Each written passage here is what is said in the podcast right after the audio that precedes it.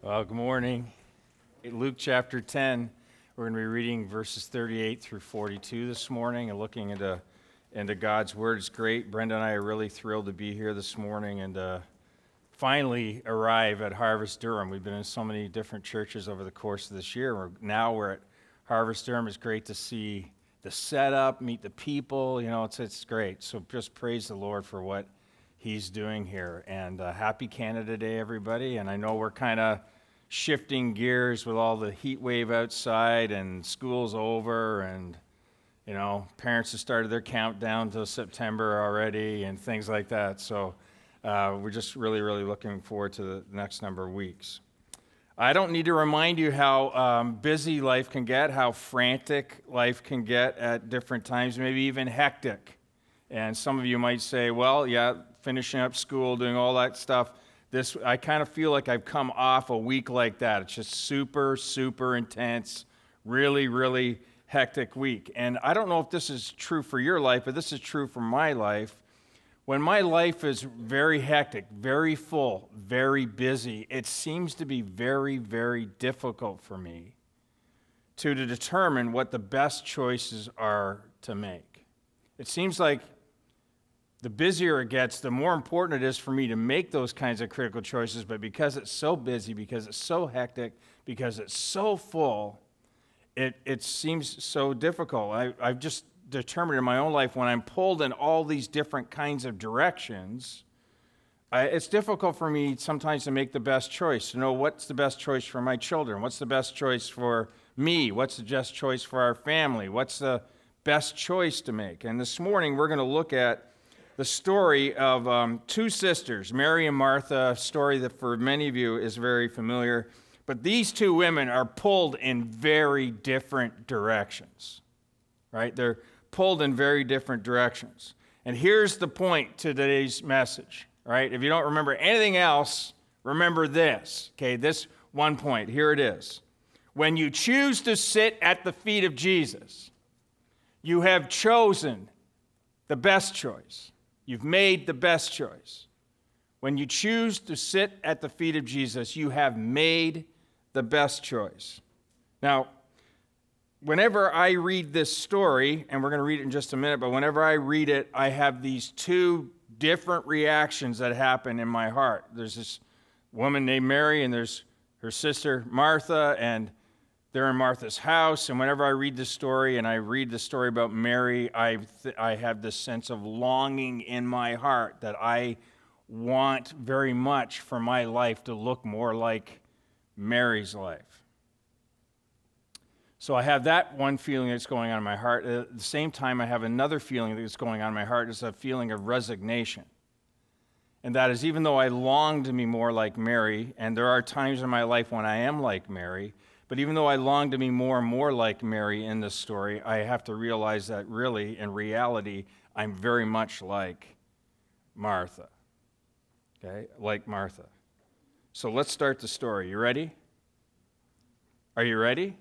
That's right. Okay, you got to help me. You got to help me, okay? Verse 38. Now, as they went on their way, Jesus entered a village, and a woman named Martha welcomed him into her house. Now, before we get into the fullness of the story, I want you to realize three very important things that help set up the rest of the story that you can see here in verse 38. Okay? In verse 38, there's these three things. I want you to notice first. Now, as they went on their way, there's a they to this story. This story is not just about Jesus not just about Mary, not just about Martha. It's actually also about a they. And you say, well, who's the they? Well, we're not really sure who the they is, but we can kind of guess. You know, sometimes Jesus had a they in his life called the 12 disciples. Like, you know, he traveled a lot with the 12 disciples. Sometimes he only traveled with three, sometimes he traveled with 12. You actually read in other places in the Gospels that this, the, the group called disciples was actually many times bigger than just the 12 or the, or the three. It, was, it could swell to large numbers. You can see that in the Gospel of John, where there's a large group of disciples that are following Jesus, and Jesus makes this hard saying to them, and they don't understand it. So it says that many of his disciples turned, went away from him. So, in other words, at different times in Jesus' ministry, the they, it can be quite a large number of people. And given the fact that this is Luke chapter 10, and in Luke chapter 10, verses, uh, verses 1 through 12, we are introduced to the 72 that Jesus has just kind of sent out to do ministry into different villages and towns. He talks to them in verses 17 of chapter 10. And we know that at this point in time in Jesus' ministry, he's pretty popular, so that he has crowds of people following him. You need to understand there's a they to this story. Let's just put it this way when Jesus walks down the sidewalk at this point in his life, he's not walking by himself. You say, well, well, why is that important? Well, just hold on to that for a second. It's really important. Here's the second thing I want you to notice He enters a village. Jesus entered a village. In other words, he's doing what he commissioned the 72 disciples to do at the beginning of chapter 10, verses 1 through 12. In fact, if you look at verses 4 through 9, look at what he had told the disciples to do in verse 4. He says, I want you to go into these, these towns, carry no money bag, no knapsack, no sandals, and greet no one on the road. Whatever house you enter, first say, Peace be to this house. And if a son of peace is there, your peace will rest upon him. But if not, it will return to you. And remain in the same house, eating and drinking what they provide, for the laborer deserves his wages. Do not go from house to house. Whenever you enter a town and they receive you, eat what is set before you heal the sick in it, say to them, The kingdom of God has come near to you. But whenever you enter a town and they do not receive you, go into the streets and say, and he continues to finish the story. Do you see it? Do you see it? What's going on? Jesus is entering a village. He's doing exactly the same thing that he's commissioned the 72 to do. What's that? He enters into a village. He enters in a village and he shows up where? At the house of peace. Whose house is the house of peace? Martha's house. And what's, what's, what's going to happen? He's going to show up, shows up at Martha's house, and Martha is going to look after for him for as long as he stays in the village. Let that sink in. This is important to understand. There's a they to the story.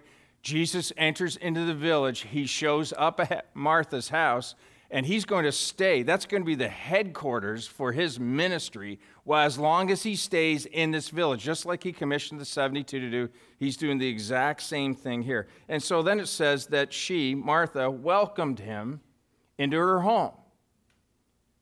This whole story is about welcoming. It's right on the heels of the story of the Good Samaritan, where the Good Samaritan uh, found a Jewish man who was down by the side of the road, left to be dead, and the religious leaders wanted to have nothing to do with him. But in turn, the Samaritan man was filled with such mercy and compassion for him that what does he do? He takes care of his hospitality needs. He meets his needs. He's, he's hurt, he's injured, he, take, he makes sure that he's cared for. That's what the story is about the Good Samaritan. So, too, this story. This story is about hospitality and the kind of welcome that Jesus wants. All that out of verse 38. So important, so important. So let me paint the picture for you in my own words. Right? So Jesus shows up. Okay, you got to envision this. Jesus shows up at Martha's door. Right? I don't know how many people are with him, but probably there's a number of people with him. There's, a, you know, we can envision the 12, maybe it's a bigger crowd than that, that show up at her door. And so you have to ask yourself the question what happens next? Well, this is the ancient Near East. I mean, they value hospitality. You know what the word hospitality means? It means to basically to welcome strangers into your home.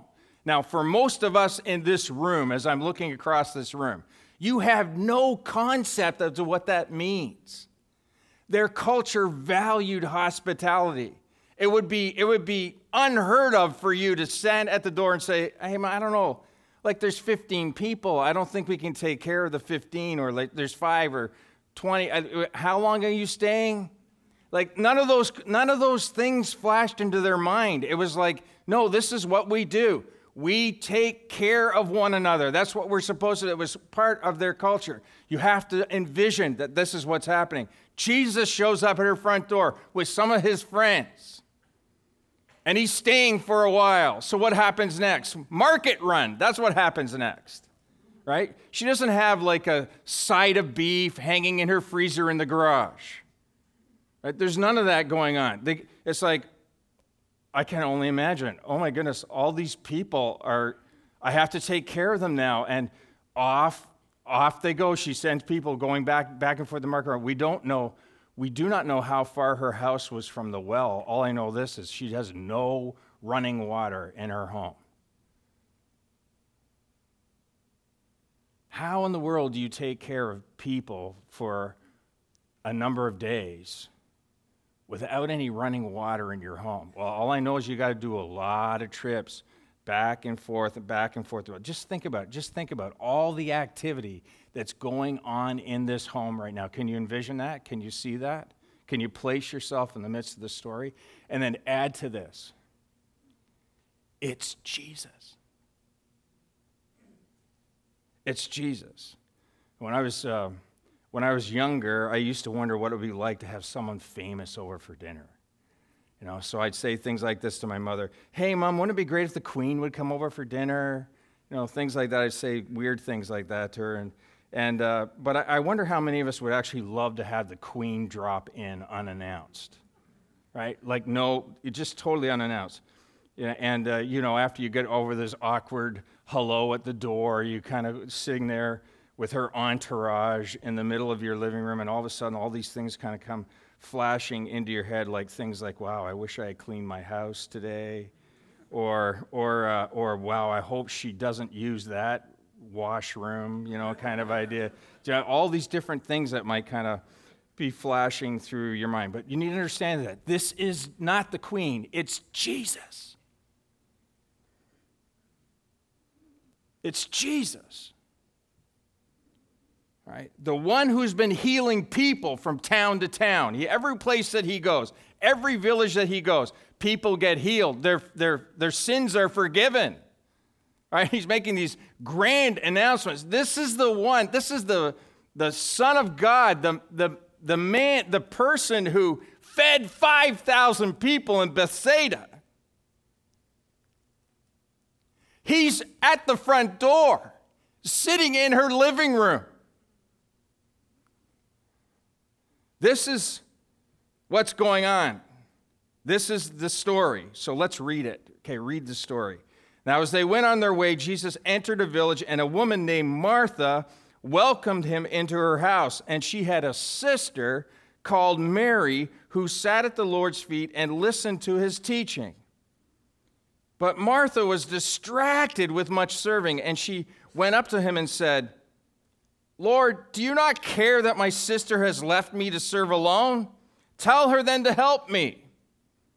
But the Lord answered her, Martha, Martha, you are anxious and troubled about many things, but one thing is necessary. Mary has chosen the good portion, which will not be taken away from her.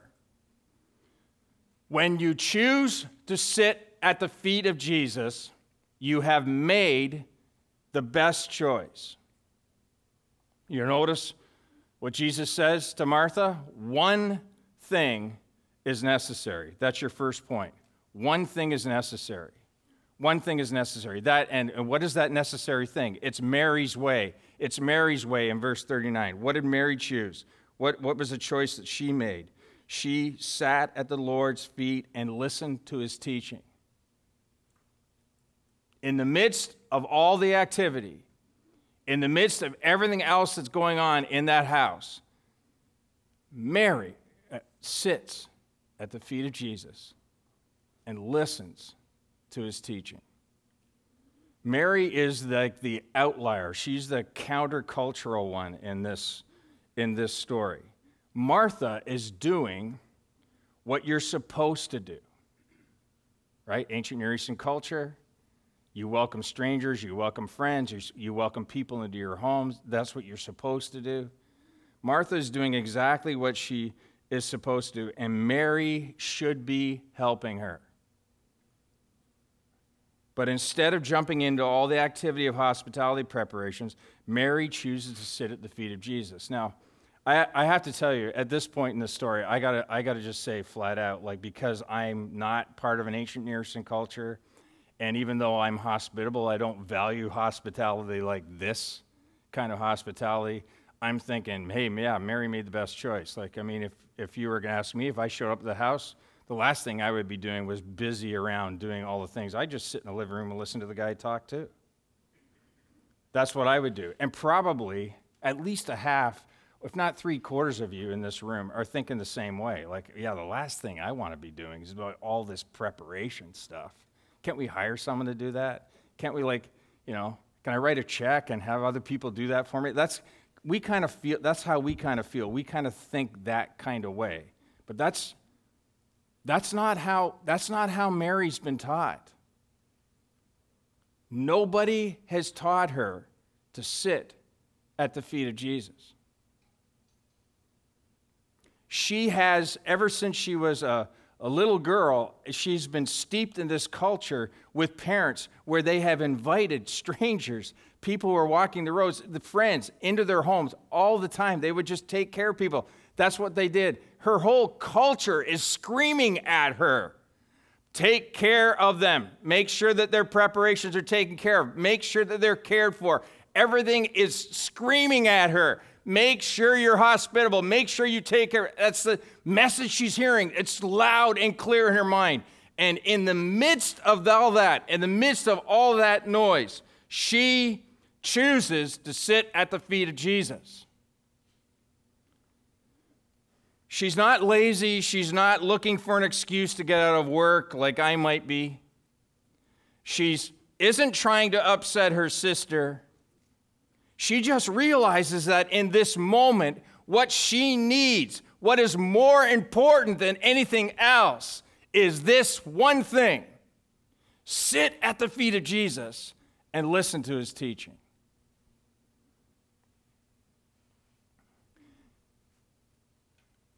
We got Mary's way has to be our way.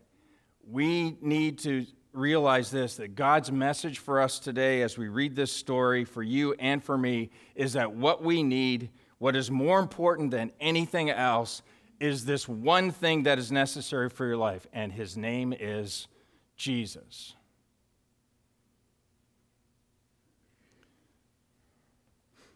Now, what does that look like? Well, this is what it looks like. You'll see what it's right here in these words. She, she has this focus on Jesus. She sat at the Lord's feet. She's focused. She takes the posture of a disciple. When the rabbi would teach, the disciples would sit at the feet of Jesus.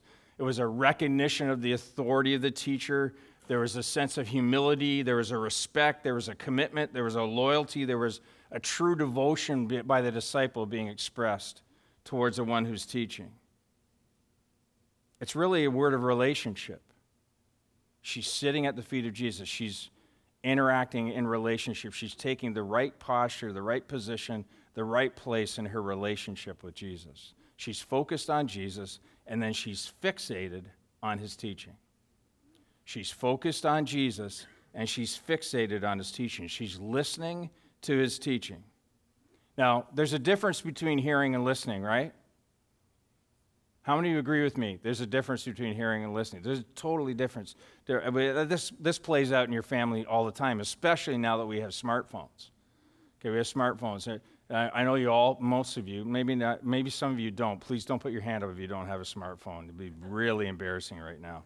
But if most of us have smartphones and they're always within arm they're always within arm length right arm's length they have to they're either on our person or they're really really close to us and i don't know if you noticed it before but we could be in conversation with one another like looking one on one having a really cool conversation with one another and all of a sudden all of a sudden the screen lights up or there's a vibration or there's a one of those annoying little sounds that comes on you know, and that reminds us that we have a message. So I'm having this conversation with you. I'm having this conversation with you, right? I'm, we're here, and we're talking with one another. I'm listening to you. I'm listening to you. I'm listening to you.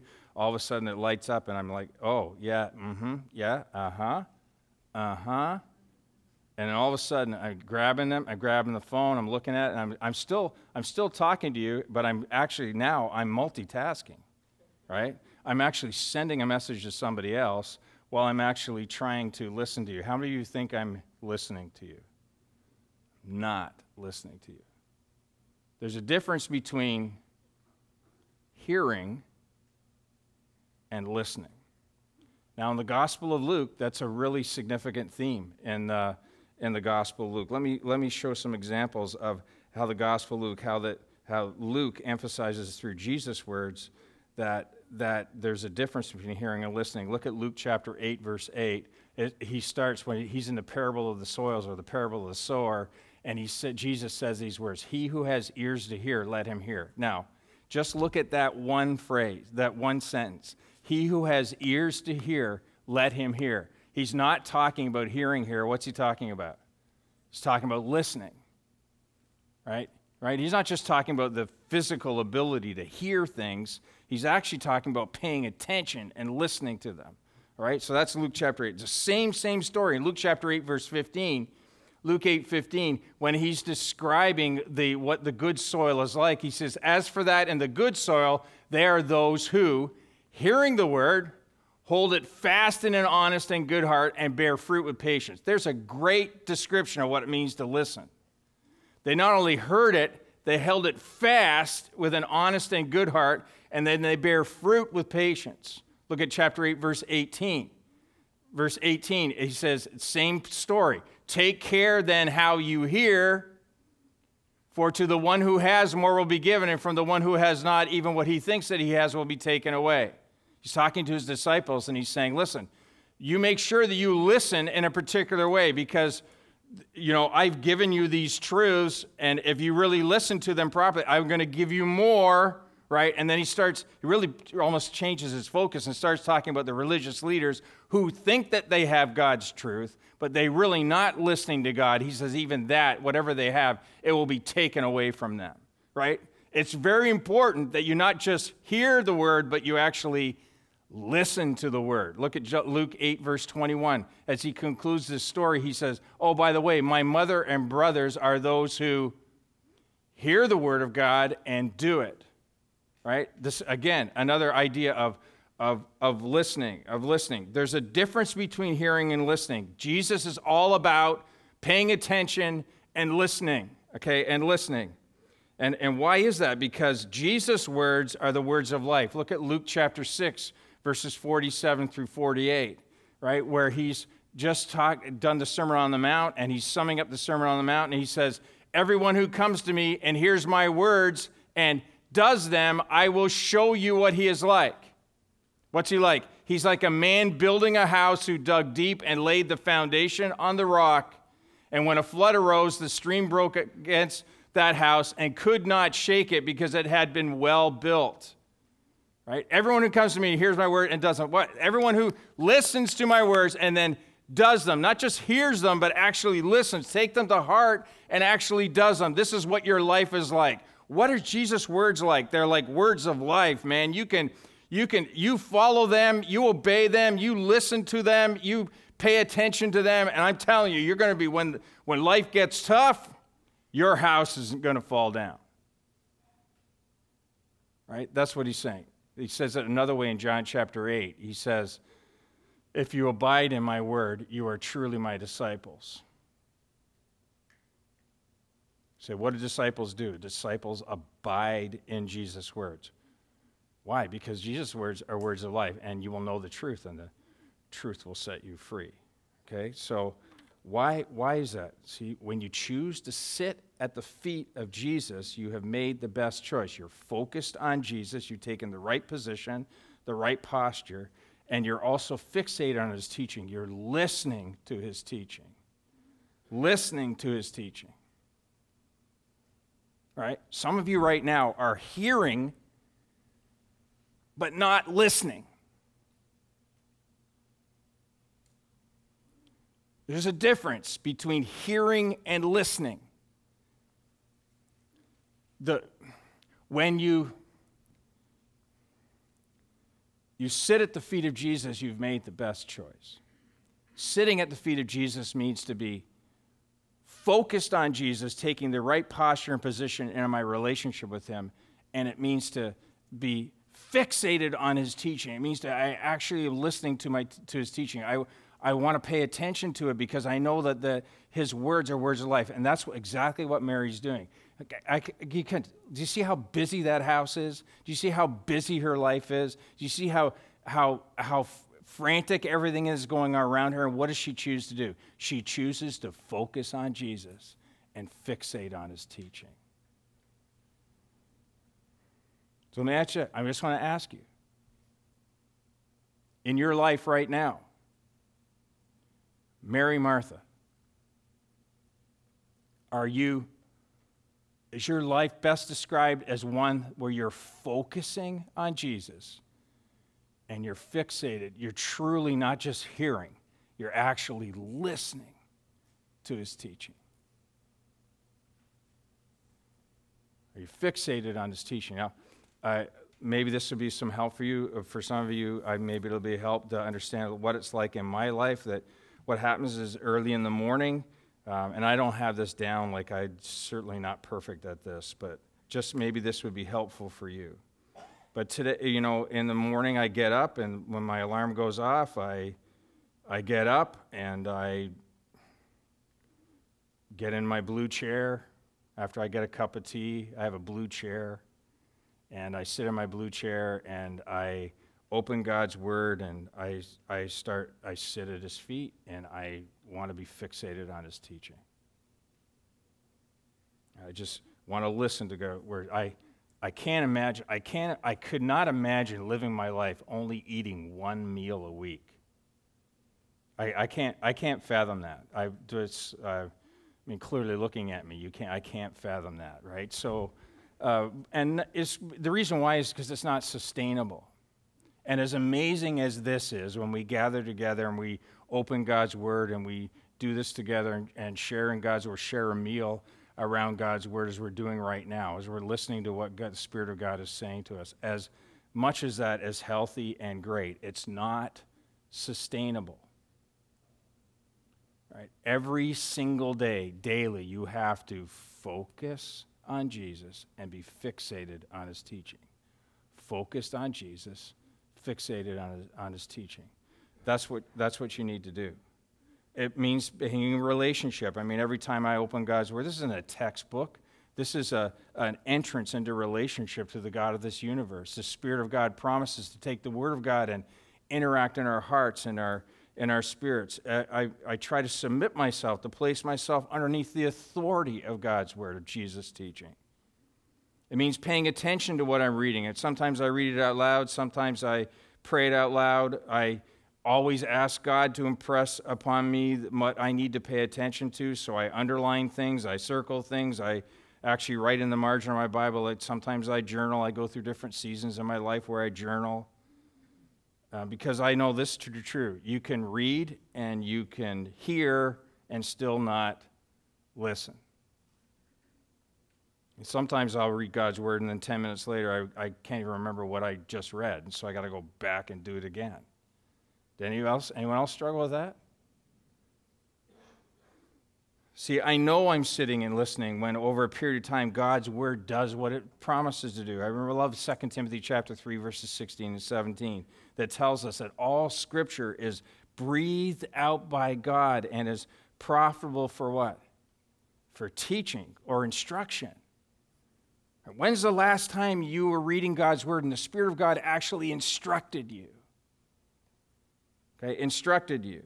Or it's, it's valuable or profitable for reproof. That's the word that means conviction. When's the last time you were moved to tears in conviction from God's word as you read God's word on your own to repentance and confession for sin? Or correction. That's the idea of rest- restoration or improving. When's the last time that God's word spoke into your heart and and begin to mend your bro- began to mend your broken spirit or correct your faulty understanding or or training in righteousness when's the last time that god's word actually launched you in a process of discipline and changing your life. Praise God on Sunday morning, yes. But when's the last time it happened on Monday morning or Wednesday morning or Friday morning? Over time, this is what God's word does to us. Why? Because that's what God's word. It's breathed out by God. Right? These are God's words. This is Jesus' teaching. And when you when you focus on Jesus and you fixate on his teaching, this is what happens in your life. When you choose to sit at the feet of Jesus, you have made the best choice. One thing is necessary, and here's what I know is true. Many things, however, pull us away from the one thing. Right? Look at chapter verse verse 40 of chapter 10. But Martha was what? Distracted with much serving, and she went up to him and said, "Lord, do you not care that my sister has left me to serve alone? Tell her then to help me." But the Lord answered her, "Martha, Martha, you are anxious and troubled about many things." Now, let's not be too harsh on Martha, all right? We're not going to be harsh on Martha. I mean, her intentions are good. I mean, Jesus is sitting in her living room, right? So let's not get too bent out of shape. Oh, Martha should have known better, you know. Really? Really? Let me ask you, what would you have been doing right at that moment if Jesus was sitting in your living room? So let's not be too harsh on her. She's, she loves Jesus. She's trying to serve Jesus. She's trying to do the absolute best for Jesus. But we need to understand that in this story, Martha's way is not Mary's way. Right? She has a frantic life which leads to a fractured heart. She has a frantic life that leads to a fractured heart. You have words like in these verses she's distracted, she's anxious, she's troubled, right? Like I, in my own life, I long so much to be like Mary, and yet I realize that that my life many times is like Martha, right? Distracted, anxious, troubled. God, please don't let my life be like that. But so often it is. I can't tell you how many times last week I saw myself anxious, or I was distracted, or troubled.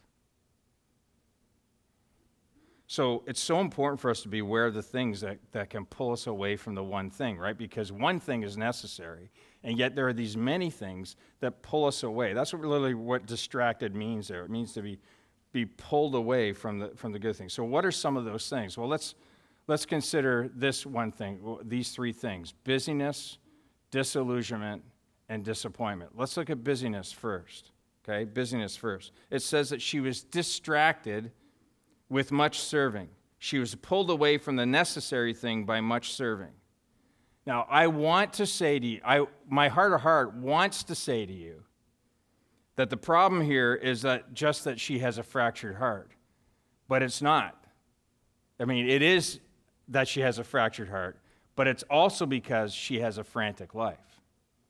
Okay, in this moment, with all this activity, is very, very frantic and, and it leads to a fractured heart. In fact, I would say this I would say this to be true. A frantic life almost always leads to a fractured heart. You can't live an overpacked, agenda driven, overachieving, excellence at all costs lifestyle without it impacting your ability to sit at the feet of Jesus and listen to the teaching of Jesus.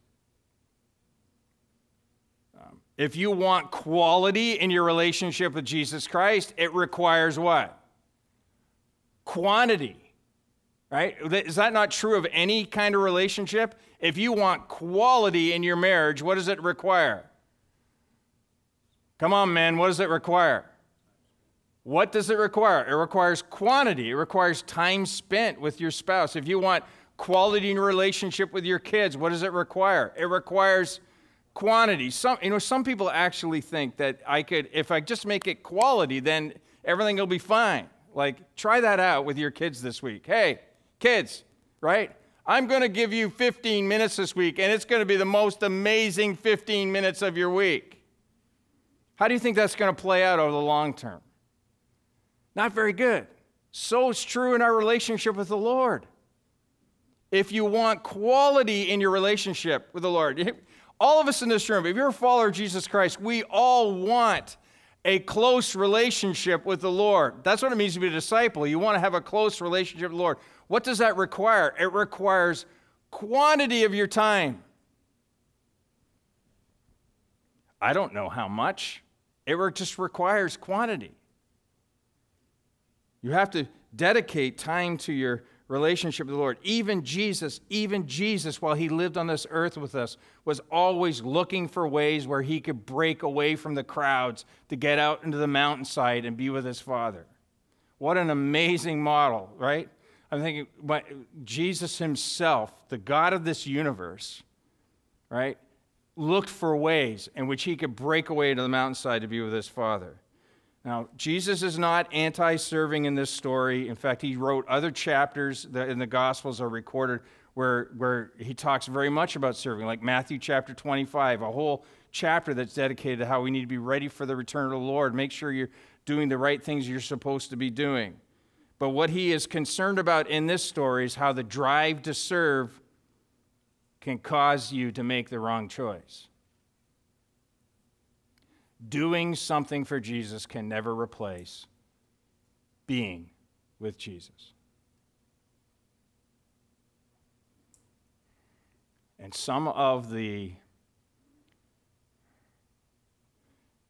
busiest people that I know that are busy serving for Jesus, some of them are the most distracted followers of Jesus.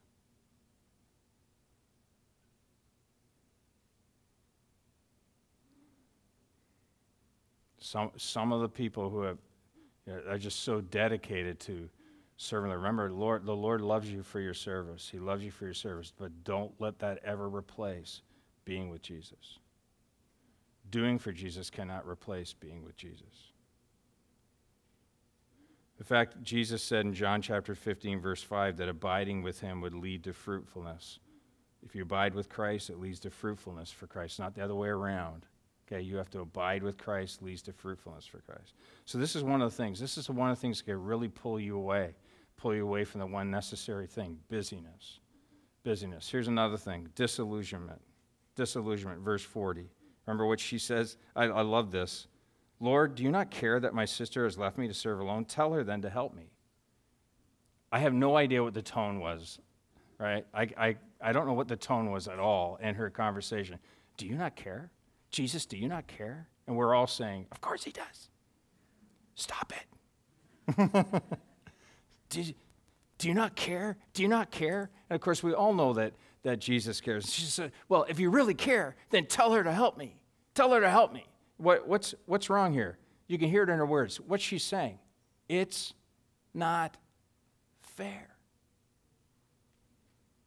She's just she's in the midst of it and she's disillusioned. She's saying, Lord, like, do you not care? Do you not care? Tell her to serve me. she's got, she has to do it. Tell her to serve me. What? She's, she's disillusioned. She's, it's, she's saying it's not fair. And hear, hear me, hear me. When our hearts are captivated by things like, like I deserve this or unmet expectations that we, we place on other people, when our hearts are captivated on those things, it takes our minds off the goodness of the Lord right? And and his ongoing love, and it can drive a wedge between you and your Savior. You need to be aware of that. You need to be aware that some of us in this room right now need to understand that we are disillusioned with life. If, if someone were to capture the, the season of my life, it would be this it's not fair. I don't believe it's fair. God, it's not fair. God, did you care? Do you not care? Do you not care? Cry out to the Lord. The Lord will receive your cries of lament. He absolutely does. But you need to understand it. He so cares. He so cares. Don't let it lead to disillusionment. Don't let because what happens? It pulls you, it can pull you away from the Lord rather than to your Savior. And then here's the last thing disappointment. The potential of disappointing others. I, Verse 41 The Lord answered her, Martha, Martha. Now, I'm just telling you, if Jesus has to say your name twice, right, you know there's something going on. Martha, Martha, you are anxious and troubled about many things. Now, Jesus doesn't say what those many things are, but you can imagine one of them was probably the burden of responsibility. You know, as part of her culture, she doesn't want to let Jesus down. She loves Jesus. She wants to serve Jesus. There's this expectation that's put on her that they would actually be able to host Jesus and on all his people for a number of years, or it's her reputation. What will people think of me? You know, what will people think of me if we can't pull this off? She's dealing with all, she doesn't want to disappoint anyone. She's the fear of man, she's afraid she's going to let other people down. All of these things, all and other things, but all of these things right out of this text tell us that there are many things that pull us away from the one thing. What's pulling you away? There's one necessary thing. What is pulling you away? What is it? What's pulling you away? And here's it. Here's the thing. Jesus says, listen, there's one thing that's necessary. There are many things that, are gonna, that can pull you away from the one thing. You have to choose the one thing. You see what he says in verse 42? He says, But one thing is necessary. Mary has chosen the good portion which will not be taken away from her. You have to choose the one thing that's necessary. I wish I could tell you that there was a formula that if you just did one plus one, it would lead to, you know, this amazing relationship with the Lord. You know, it's just like that your life would be simple, it would be perfect. It's just not like that. It's not like that. You and I are always going to be facing a frantic life, a busy life. We're going to be dealing with things like it's not fair, disillusionment. We're going to be dealing with things like disappointment. I don't want to disappoint others. I don't want others to disappoint me. That's the life we live. That's what it means to be a human being. How do you deal with that? You have to choose the one thing.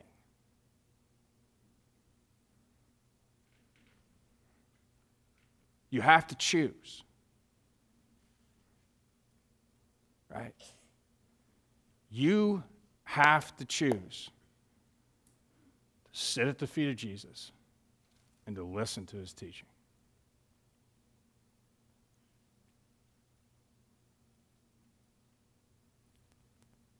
Choose. But you don't know my life. Yes, I do. I know your life. It's the same as most of the other people in this room. The things and the names and the situations might be different, but really it all boils down to the same thing. We're all dealing with the same thing. We're all dealing with the same thing. There are many things that pull us away from the one necessary thing. What do we have to do? Choose the one thing. Mary has made the better choice. She made the better choice. Of all the choices that you have available to you, you have to believe, you have to believe that choosing Jesus is the good portion that no one can take away from you. Choose Jesus. He's always, always, always the better portion. It's always the best choice. It's always the one necessary thing. Well, what about my responsibilities? What about all those other things? I know, I know, I know that. I have them too. We still have to do those things, but I have to choose Jesus. I have to choose Jesus. He's always the better portion. And for some of you, I don't know, maybe a few of you here this morning, this is like an invitation from Jesus himself to start following him. You know, because of your sin, you can't have a relationship with God, with Jesus. You can't even sit at his holy feet. It's, it's impossible for you really to have a relationship with the God of the universe because sin separates you from God. It separates you from, from Jesus Christ. But Jesus made this amazing way. It was, it's called His grace. Through your faith in the saving work of Christ on the cross for your sin, Jesus died. He, he took your place. You respond in faith and belief to that. You come running to Him because of His saving work in life. And then you can actually sit at His feet and be focused on Him and fixated on His teaching. And, and for some of us, probably many of us here this morning, this is an invitation for you to renew your following of Jesus. You just have to make the choice. You got to make the choice. You're fr- you, I don't understand. A frantic life almost always leads to a fractured heart. You need to understand, like, doing things for Jesus can never replace being with Him. Hear me, please. I know you love Jesus. I know you want to serve him. But doing things for him can never replace being with him.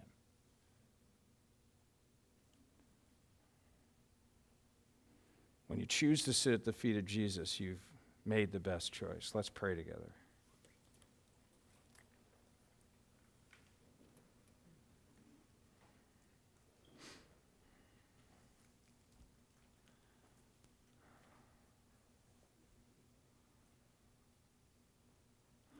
Father, pray, we pray now in this moment of um,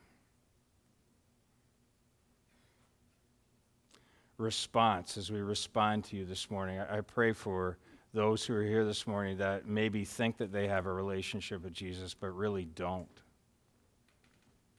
Um, maybe they've been trying to have a relationship with, with Jesus through the things that they've done or they're trying to earn their way. And really it's it's not that. It's about your grace your love your forgiveness. Father i pray that they would give their lives to you now.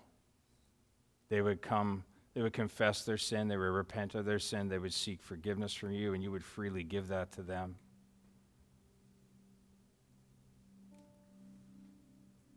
I pray for those of us here this morning who are um,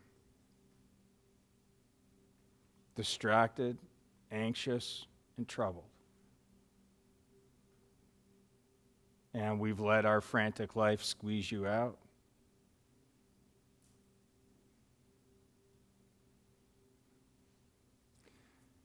God, help us to believe this to be true that when we choose to sit at the feet of Jesus, we actually have made the best choice.